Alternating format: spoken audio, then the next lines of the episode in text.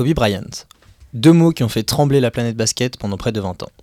Le 26 janvier 2020, Kobe, sa fille Gigi et six autres personnes décèdent dans un tragique accident d'hélicoptère à Los Angeles. Kobe, pour nombre de gens de ma génération, c'était le premier. La première star, le premier maillot, les premières chaussures, bref, celui que tout le monde place en numéro 1. 5 titres NBA, 2 titres de MVP des finales, 18 sélections All-Star Game, un nombre incalculable de mentions All NBA Teams, un match à 81 points, 2 titres olympiques. Et combien de MVP de la saison? 1. 1 parce que cette année-là, il était seul au monde. Le seul au monde, il l'a souvent été. Le seul à croire aux chaussures basses. Le seul capable d'éteindre une équipe entière à lui tout seul. Le seul joueur sans aucun défaut technique, en défense comme en attaque. Le seul aussi à toucher du doigt Michael Jordan. Mais Kobe, c'était surtout un feu d'artifice. Chaque match se regardait en se demandant que va faire Kobe? C'était le seul capable, pendant 20 ans, d'arriver au gymnase 3 heures avant et repartir 2 heures après tout le monde. Cette flamme qu'avait Kobe, il l'a aussi transmise à Gigi, sa fille, partie pour que la WNBA, un jour, connaisse la folie des Bryant. Au fond, qui était Kobe Bryant? C'était celui qu'on adorait détester. Toujours trop fort. Assassin sur le terrain, mais gracieux et cultivé quand on l'interviewait. C'est celui qui fait que des millions de boulettes de papier se sont fait envoyer dans des poubelles au son de Kobe C'est celui qui a donné la passion du basket à des millions de jeunes et a porté comme personne le violet et or des Los Angeles Lakers. Pour tout ça, je ne peux, je ne peux que dire merci, 60 fois merci. Mamba out. Merci Paul Yuan. Radio. Radio. Radio. Radio Germaine.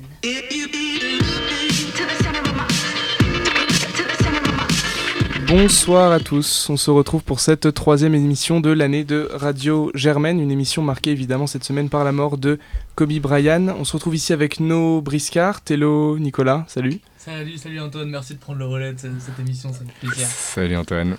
On retrouve également Loïc, salut. Salut Antoine. On retrouve Noé. Salut tout le monde. Et enfin Ethan. Salut Antoine. Salut à toi.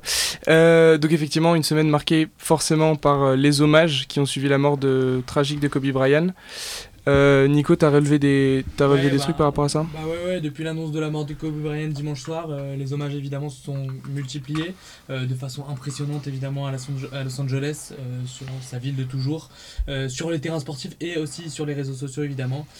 Toute la journée de dimanche, la Cité des Anges a pleuré le numéro 24 de Los Angeles des Lakers. Après une carrière de 20 ans dans le club phare de la ville, le basketteur était devenu un monument et sa disparition a évidemment déclenché un torrent d'émotions.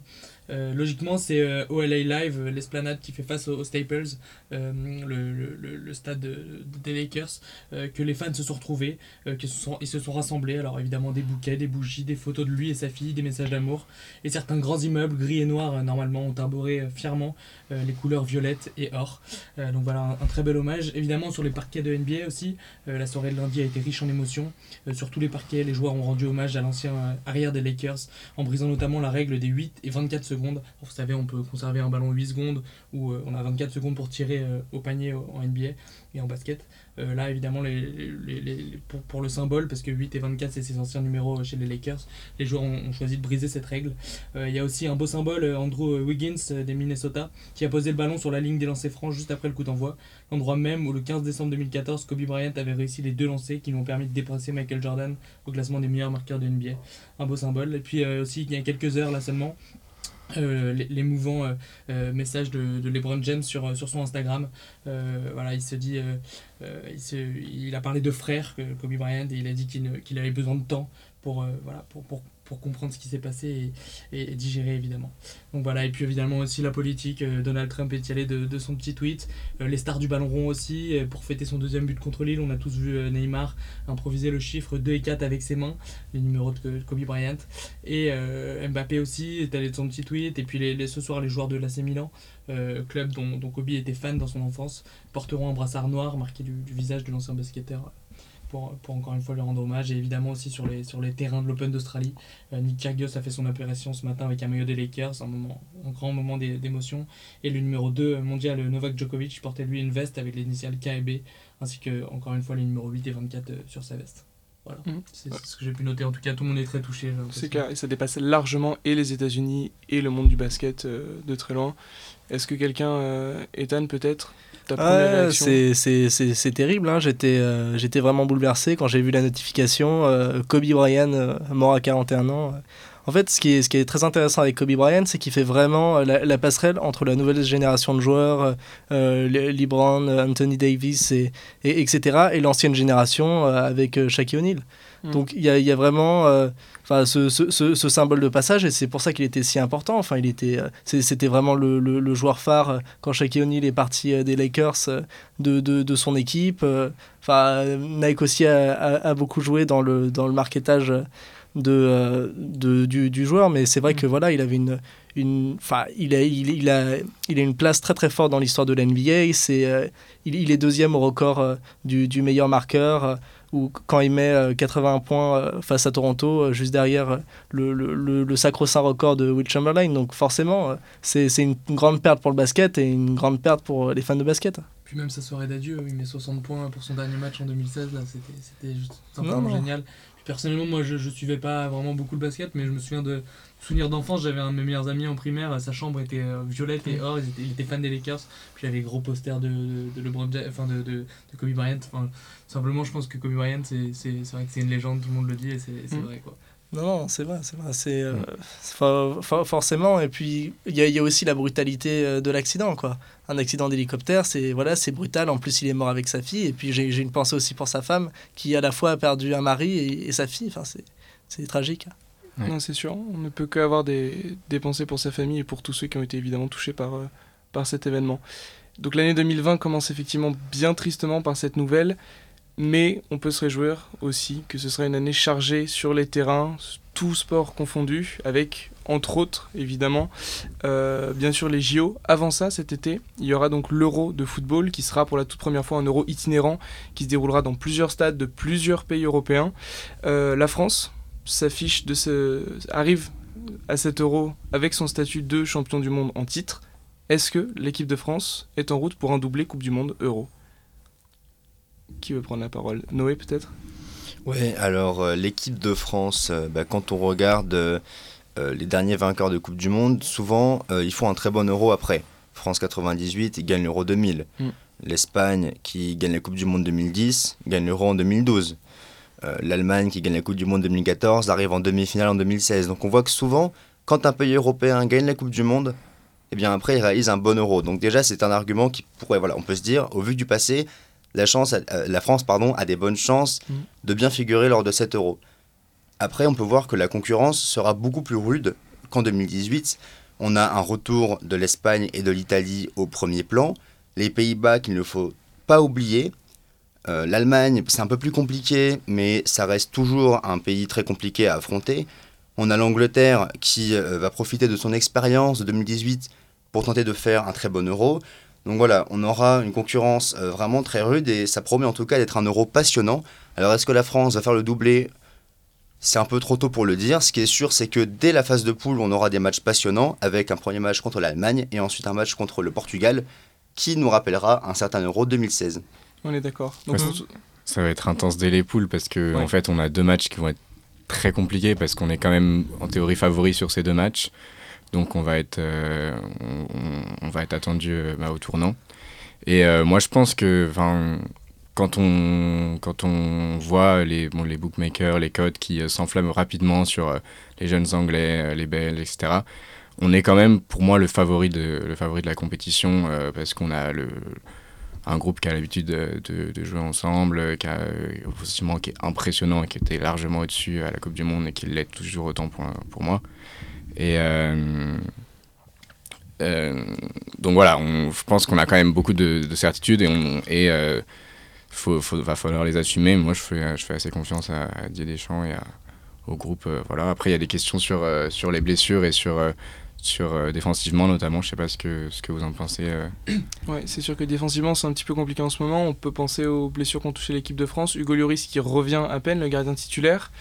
Euh, Nico, qu'est-ce que défensivement c'est là, c'est là que Ouais, ça moi- peut te poser problème aussi revenir sur ce que, ce que disait Tello, c'est vrai que, enfin sur le papier en tout cas offensivement, c'est vrai qu'on avait la, la meilleure équipe du monde. Après dans les faits, euh, Mm. que ce soit, enfin dans, dans, dans le jeu, dans le jeu qu'on a développé, c'était pas du tout le jeu le plus impressionnant à la Coupe du Monde. On a eu beaucoup de chance, la fameuse, la fameuse chatte. Et puis on a joué beaucoup en contre, il n'y avait pas beaucoup de jeux. Et puis surtout là, on peut s'inquiéter aussi de quand même du temps de jeu de Giroud. Il a toujours pas trouvé de club. On l'envoie à l'Inter, Mm. on l'envoie même au Barça maintenant. Euh, Est-ce qu'il va jouer? Est-ce qu'il va là? Enfin, Pour moi, c'est c'est- c'est un- c'est important. Même si Mbappé, on voit que maintenant il joue en, en pointe au PSG, il joue pas tout seul. Euh, donc on pourrait imaginer éventuellement une pointe avec Mbappé Griezmann, mais il n'y a pas beaucoup de matchs pour, euh, pour essayer. Et on voit mal Didier Deschamps euh, essayer ça à 3 mois de l'euro. Euh, donc euh, même au niveau de l'attaque, déjà je suis inquiet.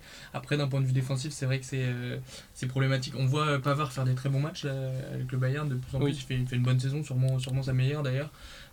Donc ça c'est bien. Après Hernandez évidemment, il, y a, il, y a, il, a, il a très peu joué depuis le, depuis le sacre. Il a peut-être une quinzaine de matchs depuis, depuis le, le sacre en 2018. Donc c'est très peu évidemment. Il va revenir fin février. On espère qu'il fera trois bons mois et qu'il sera prêt.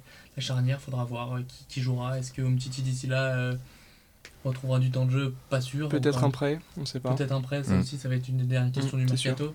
Puis sinon, euh, l'anglais, Varane, Varane aussi, il revient bien en ce moment. Euh, mais bon, euh, voilà, d'un point de vue, autant d'un point de vue défensif que euh, offensif, sans parler du milieu, parce qu'évidemment Pogba ne joue toujours pas depuis sa blessure Ouais. mystère, on sait pas, il revient, il, re- Ouais. il est de nouveau blessé, ça aussi c'est inquiétant, donc c'est un peu inquiétant partout. Mais, euh, mais c'est vrai que sur le papier, on, on a une équipe encore euh, très belle. Et- Ouais, sur le papier plutôt confiant finalement. Loïc, tu partages ce sentiment Euh, oui, après, je pense que à la différence de 2018 et 2016, il faudrait être prêt dès le début. C'est-à-dire en 2016, on a eu la chance Ouais. d'avoir un groupe assez abordable. En 2018, encore plus. Et si on joue comme euh, en début de compétition en 2018, contre euh, cette fois l'Allemagne et Portugal, eh ben, on risque de payer cher, je pense. Et euh, certes, c'est le meilleur troisième. Il va falloir assurer les points, je pense, pour réussir à passer le premier tour. Oui, Ouais. complètement. C'est, enfin, c'est pas impossible qu'il y ait une énorme catastrophe et Bien sûr, après avec la nouvelle formule pour de le- l'euro, il n'y a pas besoin de bien le commencer cet Bien euro, sûr, puisque avec vrai. 3 points on passe, donc euh, enfin ou 3 ou 4, le meilleur troisième passe. Le Portugal avait complètement raté sa, sa phase de poule, ils ont été Mm. les champions. Trois matchs nuls et il passe. Donc Voilà. Ouais. Mm. Donc voilà, après oui, là, là, encore une fois c'est une différence. Après, euh, évidemment, il ne faudra pas complètement le rater dès l'entame. C'est- c'est sûr. D'autant plus qu'on est effectivement dans ce groupe de la mort qui peut faire peur euh, les supporters de l'équipe de France. Effectivement, donc euh, cette saison aussi, elle peut être aussi une saison pour une autre équipe euh, française, pour un club français, le Paris Saint-Germain, qui s'avance comme euh, grand leader de cette Ligue 1 euh, ici au mois de janvier, potentiellement favori des deux coupes nationales, mais il reste cette question en suspens, la question de la Ligue des Champions. Donc le Paris Saint-Germain affrontera en huitième de finale euh, les Allemands du Borussia Dortmund. Est-ce qu'on est confiant ou pas? Sur le papier, potentiellement, on peut les mettre favoris. Après, ça reste une équipe qui est relativement solide, qui a recruté, effectivement, euh, on en a beaucoup parlé, le jeune Norvégien Haaland en attaque. 5 buts pour ses deux premiers matchs, euh, c'est juste impressionnant, c'est incroyable. Est-ce que est-ce qu'il peut se passer quelque chose? Est-ce qu'on va se manger une remontada dans une autre langue? C'est une question. Qu'est-ce que est-ce que est-ce que cette saison peut marquer un vrai tournant pour le PSG ou est-ce que finalement les supporters vont être déçus euh, un petit peu comme d'habitude, j'ai envie de dire Après, la, la, la- la différence cette saison, c'est qu'il y a un vrai banc. Enfin, Oui. il y a eu du recrutement, euh, un- assez intelligent. euh, Enfin, il y a Sarabia, il y a, il y a- il y a Herrera. Euh, bon, il y a, il y a Marquis qui est pas très bien. euh. Enfin, ça, c'est c'est à mettre sur le compte des, des blessés. Mais, euh, et puis, il y a, il y a Neymar qui revient extra, extraordinaire- extraordinairement bien. Il est à, il est à 19 euh, implications sur les buts en 10 matchs. euh, Ça fait 11 buts, 8 passes décisives. Enfin, il est, il vraiment, vraiment en grande forme. Euh, voilà, il y a, il y y a- il y a une attaque, il y a un banc, donc euh, je vois pas pourquoi ça pourrait pas le faire. Après, c'est la concurrence le problème. Il n'y a pas uniquement, euh, pendant très longtemps, euh, on l'a vu, euh, le plus grand ennemi du Paris Saint-Germain, c'était le Paris Saint-Germain. Maintenant, ça va être les équipes concurrentes. Donc, faut voir comment ils arrivent à gérer ça. ou pas parce que là Marquinhos est absent, il manquera le, le match aller. Euh, potentiellement Neymar. Pour l'instant, il est en forme, mais il y a toujours il y a toujours cette part d'incertitude qui peut faire pas la que poisse, ne portez pas la poisse. non, bien sûr que non, bien sûr que non, on touche du bois. Mais euh, il y a toujours cette part d'incertitude qui peut faire que euh, trois jours avant un match, quelque chose peut se passer. Après, voilà, faudra, faudra aussi tester aussi le, ce système, là, ce 4-4-2 Oui, face, complètement. à, face au Borussia Dortmund, où ça, ça va très vite sur les côtés. Est-ce que, euh, est-ce que, euh, est-ce que Mbappé et Neymar seront prêts à faire les efforts sur les, enfin Mbappé dans, dans l'axe, mais est-ce que Neymar et Di Maria feront les efforts suffisants Mhm. sur les côtés? C'est pas sûr. Voilà, c'est le fameux débat. hein, voilà, on, on va peut-être pas, on va peut-être pas le faire maintenant, mais, euh, mais, euh, mais voilà, ça, ce sera un, un des éléments importants aussi pour savoir si, si le PSG Ouais, pourra aller sûr. loin. Et- euh, Ça passe contre Saint-Etienne, est-ce que ça peut passer contre Dortmund? C'est ça, la, c'est ça la vraie question. dans la- J'aime pas du tout ce genre de Et dans la, dans la perspective du 4-4-2, je pense que la blessure de Marquinhos, elle n'est pas à sous-estimer. Oui. Parce qu'il apporte une grande stabilité au niveau du, au milieu. Et euh, on l'a vu contre Monaco lors du premier match. Euh, la charnière Verratti-Gay, c'est pas un gage de sécurité. Et qu'on a quand même pris, le PSG a quand même pris 3 buts. Euh, du coup, euh, je pense qu'on peut quand même s'inquiéter. Marquinhos, il devrait revenir 4 jours avant le match euh, contre Dortmund à l'aller. Du coup, je pense que ça peut quand même constituer une source d'inquiétude pour le PSG. Ah, et puis il y, a- il y a Sancho aussi. On, a- Mm. on a parlé euh, du Oui, Danois, oui. mais il y a aussi Sancho qui est très très fort, très technique. Enfin, c'est un phénomène aussi. hein. C'est un sacré collectif. Hein, Ah, vois, actions, euh, Hakimi. Hakimi, c'est très très fort aussi à droite. Royce aussi, euh, toujours présent euh, dans les grands rendez-vous. Donc, euh, non, je pense qu'on peut aussi s'inquiéter de ça. Et ils veulent aussi recruter euh, un très bon milieu, Emre Can, qui n'a pas réussi à s'imposer euh, à la Juve, mais qui euh, a prouvé à Liverpool, par exemple, qu'il pouvait être très très bon au milieu. Et euh, voilà, Liverpool, euh, pardon, euh, Dortmund, ils font toujours un recrutement assez intelligent. Et ils ont réussi à prendre à Haaland euh, sans pas que cher, personne, ouais. sans- ouais, pas cher, sans Mm. que personne vraiment euh, aille euh, se battre avec eux en fait. Donc euh, je pense qu'il faut quand même se méfier de cette équipe-là. Surtout euh, euh, devant le mur jaune, ça va être très compliqué, je pense, là-bas. L'aller, euh, l'aller, c'est à Dortmund et le retour, c'est au Parc des. Princes, ouais, Oui. Ouais. le 11 mars. C'est une bonne chose, ça. Oui. Euh. Ou pas. L'an dernier, euh, on a vu qu'en fait, ça Ouais. changeait pas grand-chose regardons avec le le présent, PSG. regardons le présent, Oui, oublions euh, ça, ça. euh, ne nous posons pas ces questions. Effectivement, tu fais une bonne transition en parlant de Liverpool. Donc Paris fait pour l'instant euh, le travail depuis le début de la saison. On attend plutôt d'eux euh, de la suite, euh, la suite de la saison. Liverpool pour l'instant c'est juste incroyable. Ouais. Ils sont invaincus en première ligue.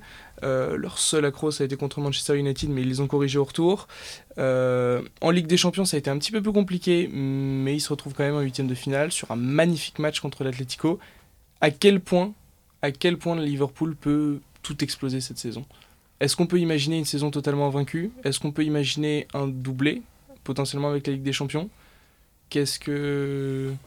Bon, après, Ouais. évidemment, c'est- Ils sont, ils sont favoris. Ouais, Mmh, ils sont- ouais, c'est- Favori, c'est- favori en championnat, je pense que même Guardiola Ouais, le et mais- et- euh, et- en Ligue Et en des Ligue des Champions également, parce que quand tu vois euh, Mm. bah, les difficultés qu'ont rencontrées les clubs à la fois espagnols et, euh, et allemands, euh, les gros clubs historiques en, championnat et dans le jeu. Et, euh, euh, donc il y a quand même un niveau. euh, Enfin, ils, sont- ils- ils apparaissent largement euh, au-dessus dans, en, en théorie Mm. pour l'instant. Après, on, on le voit en Cup, ils mettent souvent l'équipe B et on sent qu'il y a quand même beaucoup de matchs pour eux, qui sont assez fatigués de cet hiver Ouais. qui a été rude. Ils ont eu la. Coupe du Monde des clubs, Ils ont galéré dimanche. Et, euh, ouais.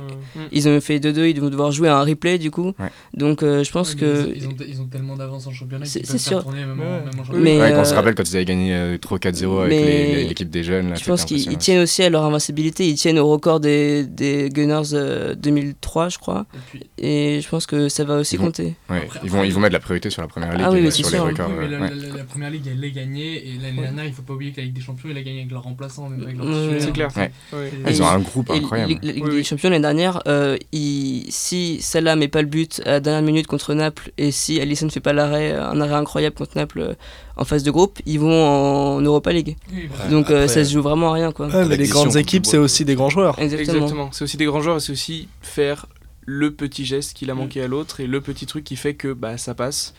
Euh, donc effectivement, oui, c'est relativement... euh, c'est c'est pas la meilleure phase de groupe euh, du tournoi, ça on est tous d'accord pour le dire. Mais après, maintenant qu'on rentre sur les matchs à élimination directe, ça se joue sur euh, deux fois 90 minutes.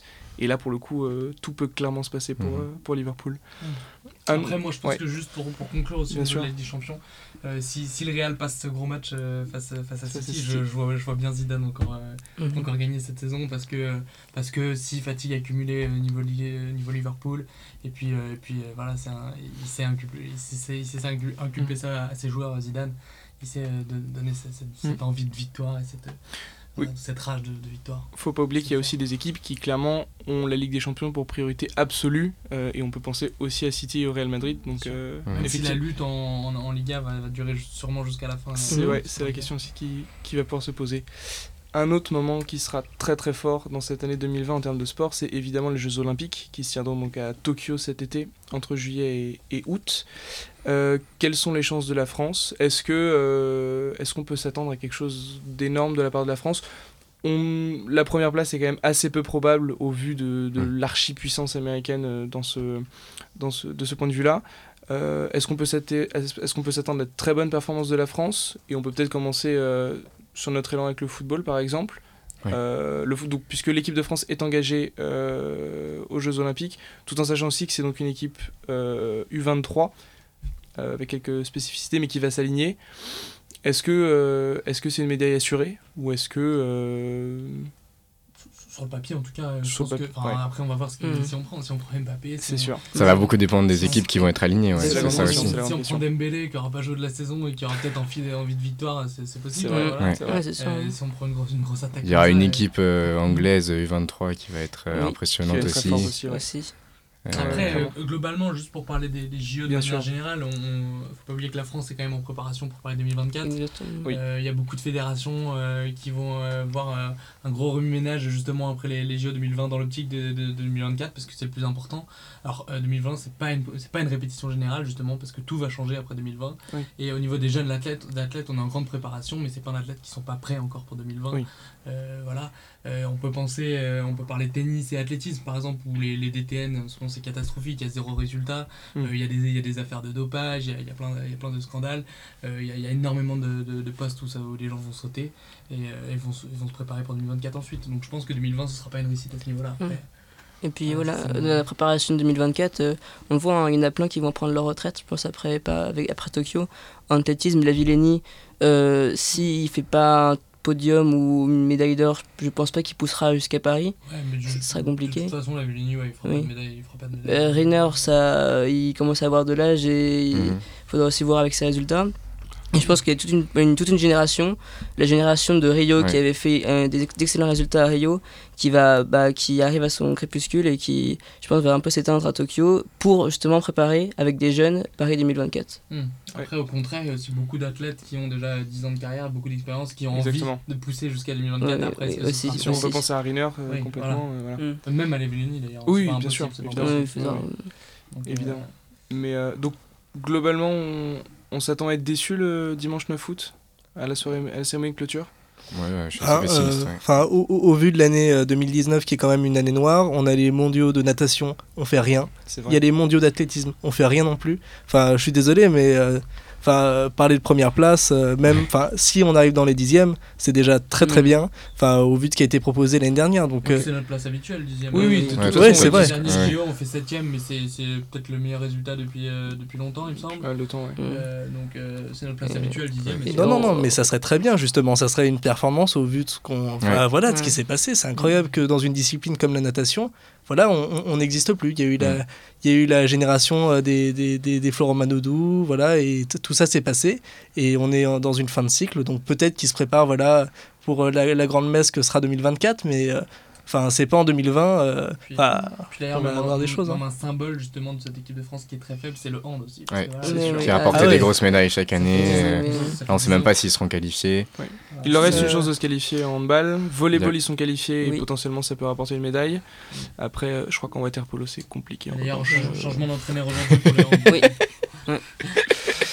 Faudra, faudra Ouais. espérer que l'équitation fasse le travail. Ouais, Après, il y a tous les sports mystères, ouais, l'équitation, euh, les, les- différentes catégories de boxe. surprises, hein, euh, vrai. Puis, puis au-delà les- de la France, il y a quand même un truc très intéressant avec ces JO, c'est que c'est les premiers depuis très longtemps sans Usain Bolt, qui vrai. sera le nouveau roi de l'athlétisme.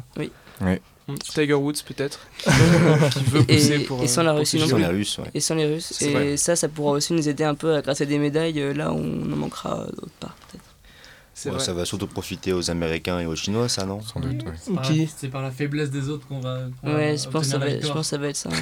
Ouais, mais, mais, mais qui part Parce que en, en- en soi, en athlétisme, euh, je vois pas d'autres personnes que, que, que Coleman. Là, je parlais des, des, je parlais des, des mondiaux d'athlétisme en 2019.